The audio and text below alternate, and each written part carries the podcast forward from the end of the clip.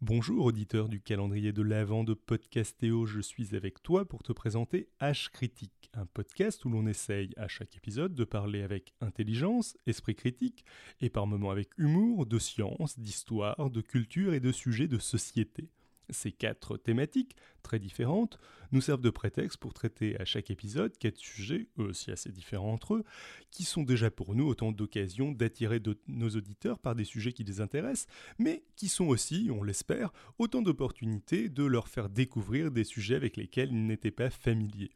L'émission prend la forme d'un talk show à 5, d'environ 90 minutes, souvent un peu plus, avec débats, chroniques, dossiers, quiz et quelques surprises tous les premiers mercredis du mois. Pour être un peu plus concret, au cours des premiers épisodes, on a entre autres eu l'occasion de parler d'intelligence artificielle, d'écriture inclusive, de Disney ou du nucléaire civil. Et c'est justement une chronique liée au nucléaire civil que je te propose comme avant-goût de notre podcast.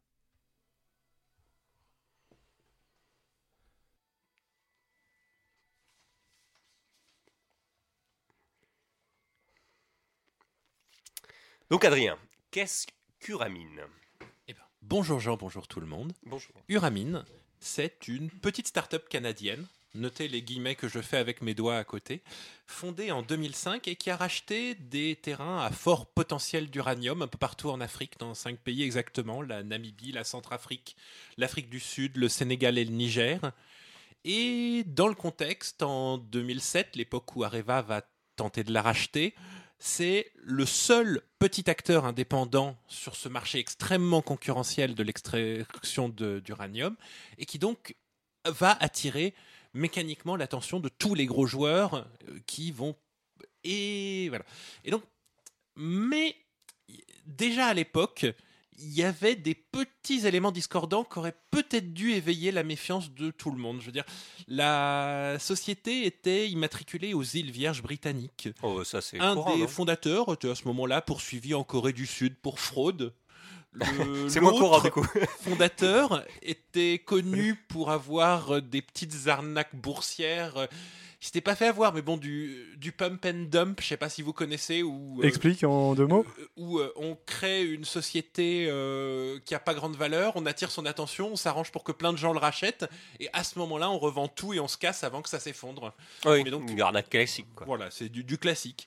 Et la société elle-même avait déménagé sa cotation depuis la bourse de Londres vers la bourse de Toronto qui était beaucoup, beaucoup, beaucoup moins regardante sur les justificatifs de valeur, les, euh, délits d'initiés, les... Euh, bref, il y avait quand même des petits problèmes. Et donc, on se retrouve en 2007, à un moment où la valeur de la compagnie s'envole, parce que en 2007, le nucléaire avait vraiment le vent en poupe. En fait, il y avait de nombreux, tous les pays émergents à l'époque rêvaient d'avoir leur centrale nucléaire et euh, au point que euh, de nombreuses analyses financières commençaient à dire que l'approvisionnement en uranium mondial allait devenir très compliqué à l'horizon 2040. Oui. Et euh, bref, donc c'était le moment où le prix de la tonne d'uranium commençait à monter en flèche. Et donc, bah, je vais être forcé ah de parler d'Areva. Oui, alors quelle était la, situation d'Areva du coup à l'époque bah, Donc je vais donc Areva, c'est le géant ultime du nucléaire. C'est possédé à 87% par l'État français, un conglomérat créé en 2001 pour réunir tous les acteurs industriels du nucléaire en France, pour fonder une sorte de géant capable de tenir au niveau mondial et d'offrir euh, une expérience de construction de centrales de, euh, avec une gestion intégrale de toute la chaîne. C'est-à-dire que ah il pouvait, un truc que quasiment que les Français pouvaient offrir à cette époque-là. On extrait construire la centrale, fournir en uranium, fournir en uranium enrichi, débarrasser de l'uranium et le, recycler et euh, fournir l'expertise pour faire fonctionner la centrale. Et c'est du tout en un. Voilà, du tout en un pour euh, des petits pays, par exemple, qui n'ont pas d'expertise, de, c'était une offre absolument unique et c'était une bonne stratégie.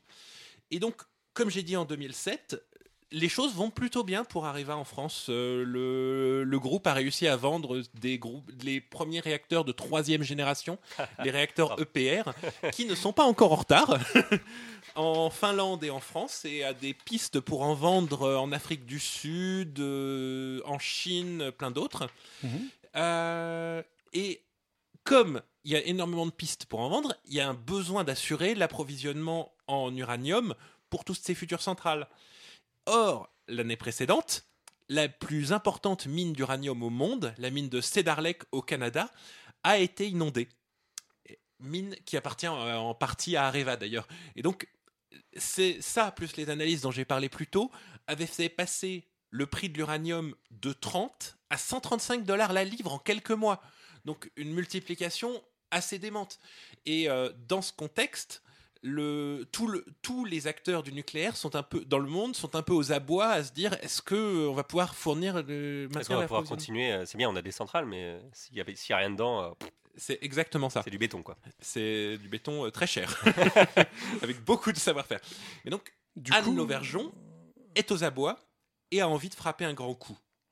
Ouais, et du coup, j'imagine que dans ce contexte, enfin, en effet, ça a l'air plutôt d'être une bonne idée d'acheter euh, des sociétés qui produisent euh, de l'uranium. Bah, des sociétés qui produisent de l'uranium, oui, mais celle-là, non, parce que celle-là n'a jamais produit d'uranium. Elle a acheté des terrains pouvant potentiellement contenir de l'uranium.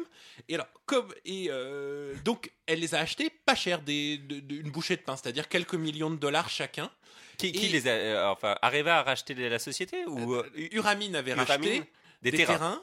pour pas cher, quelques millions de dollars. Et en fait, elle a pu les a rachetés parce que ces, terrains avaient déjà été prospectés puis abandonnés par les prospecteurs originaux qui avaient estimé que leur exploitation ne pouvait pas être rentable. Et alors, qui étaient ces prospecteurs originaux? Mais des Français principalement. La COGEMA, le CEA, les organismes, donc comme j'ai parlé plus tôt, qui ont été réunis en un seul pour former Areva. ah oui, donc ils nous ont vendu notre daube. Euh, c'est le, propre truc qu'on avait estimé qu'on ne pouvait pas acheter. Et donc, racheter Uramine, c'était racheter des terrains que la France avait déjà rejetés dans les années 60. Et donc, en 2007, euh, Anne Lauvergeon, la dirigeante d'Areva, décide de se lancer dans l'aventure.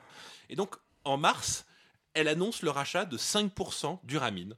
Ce qui, évidemment, à partir du moment où un énorme acteur a dit hum, Elle me plaît cette petite compagnie, le prix de la. De, ça attire l'attention sur Ça attire l'attention. Tout le monde se dit qu'il y a moyen que le reste soit racheté.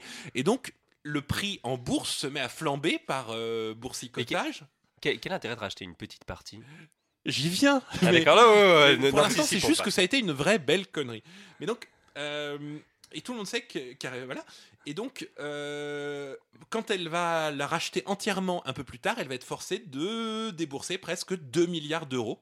Ah, mais c'est débile du coup. Absolument. C'est complètement con. Racheter juste une petite partie, ça ne servait à rien. Et surtout que Uramine elle-même estimait sa propre valeur à 450 millions de dollars. Propre valeur qui était déjà violemment euh, défacée. Mais donc, euh, on, euh, et la compagnie n'avait toujours pas extrait un gramme d'uranium au sol. Alors du coup, comment est-ce que Arivas en est arrivé à payer autant et pourquoi est-ce qu'ils ont acheté ces 5% Voilà. Et donc, pour expliquer ça, il va falloir que je vous parle un peu d'Anne Lauvergeon et du contexte politique de l'époque parce que ça a une, une importance. Donc, je vais dire beaucoup de mal d'Anne Lauvergeon, mais je ne le pense pas totalement. Anne Lauvergeon, c'est quelque chose de. Euh, c'est une exception.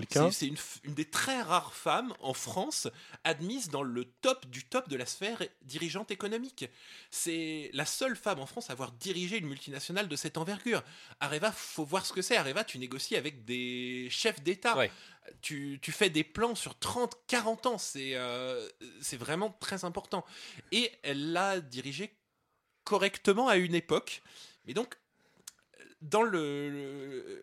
et surtout, euh, je, l'admire un peu parce qu'elle vient pas de la haute bourgeoisie d'affaires, de, mais elle vient de la classe moyenne provinciale. Elle avait un père professeur agrégé d'histoire à Orléans. Elle a gagné par ses compétences ses galons de dirigeante puissance et redoutée. Euh, elle est arrivée sous la gauche, mais la droite, euh, elle a survécu au passage à droite. Euh, dans un poste euh, qui, enfin, qui est très politique en fait. Très politique où on peut se faire débarquer euh, pour un souffle, d'ailleurs, ce qui va lui arriver plus tard, mais je spoil. et donc, Areva, comme acteur unique sur toute la chaîne du nucléaire, c'est sa vision et elle le dirige d'une main de fer depuis 2001. Mais avec une paranoïa grandissante de se voir éjecté avec, je rappelle, 2007, donc l'arrivée du nouveau président euh, comme Nicolas, Sarkozy, qui pourrait tout à fait vouloir séparer les activités d'Areva en de multiples entités pour en faire cadeau à ses amis milliardaires. Et la suite de la chronique d'Adrien est à écouter dans l'épisode 2 d'H Critique.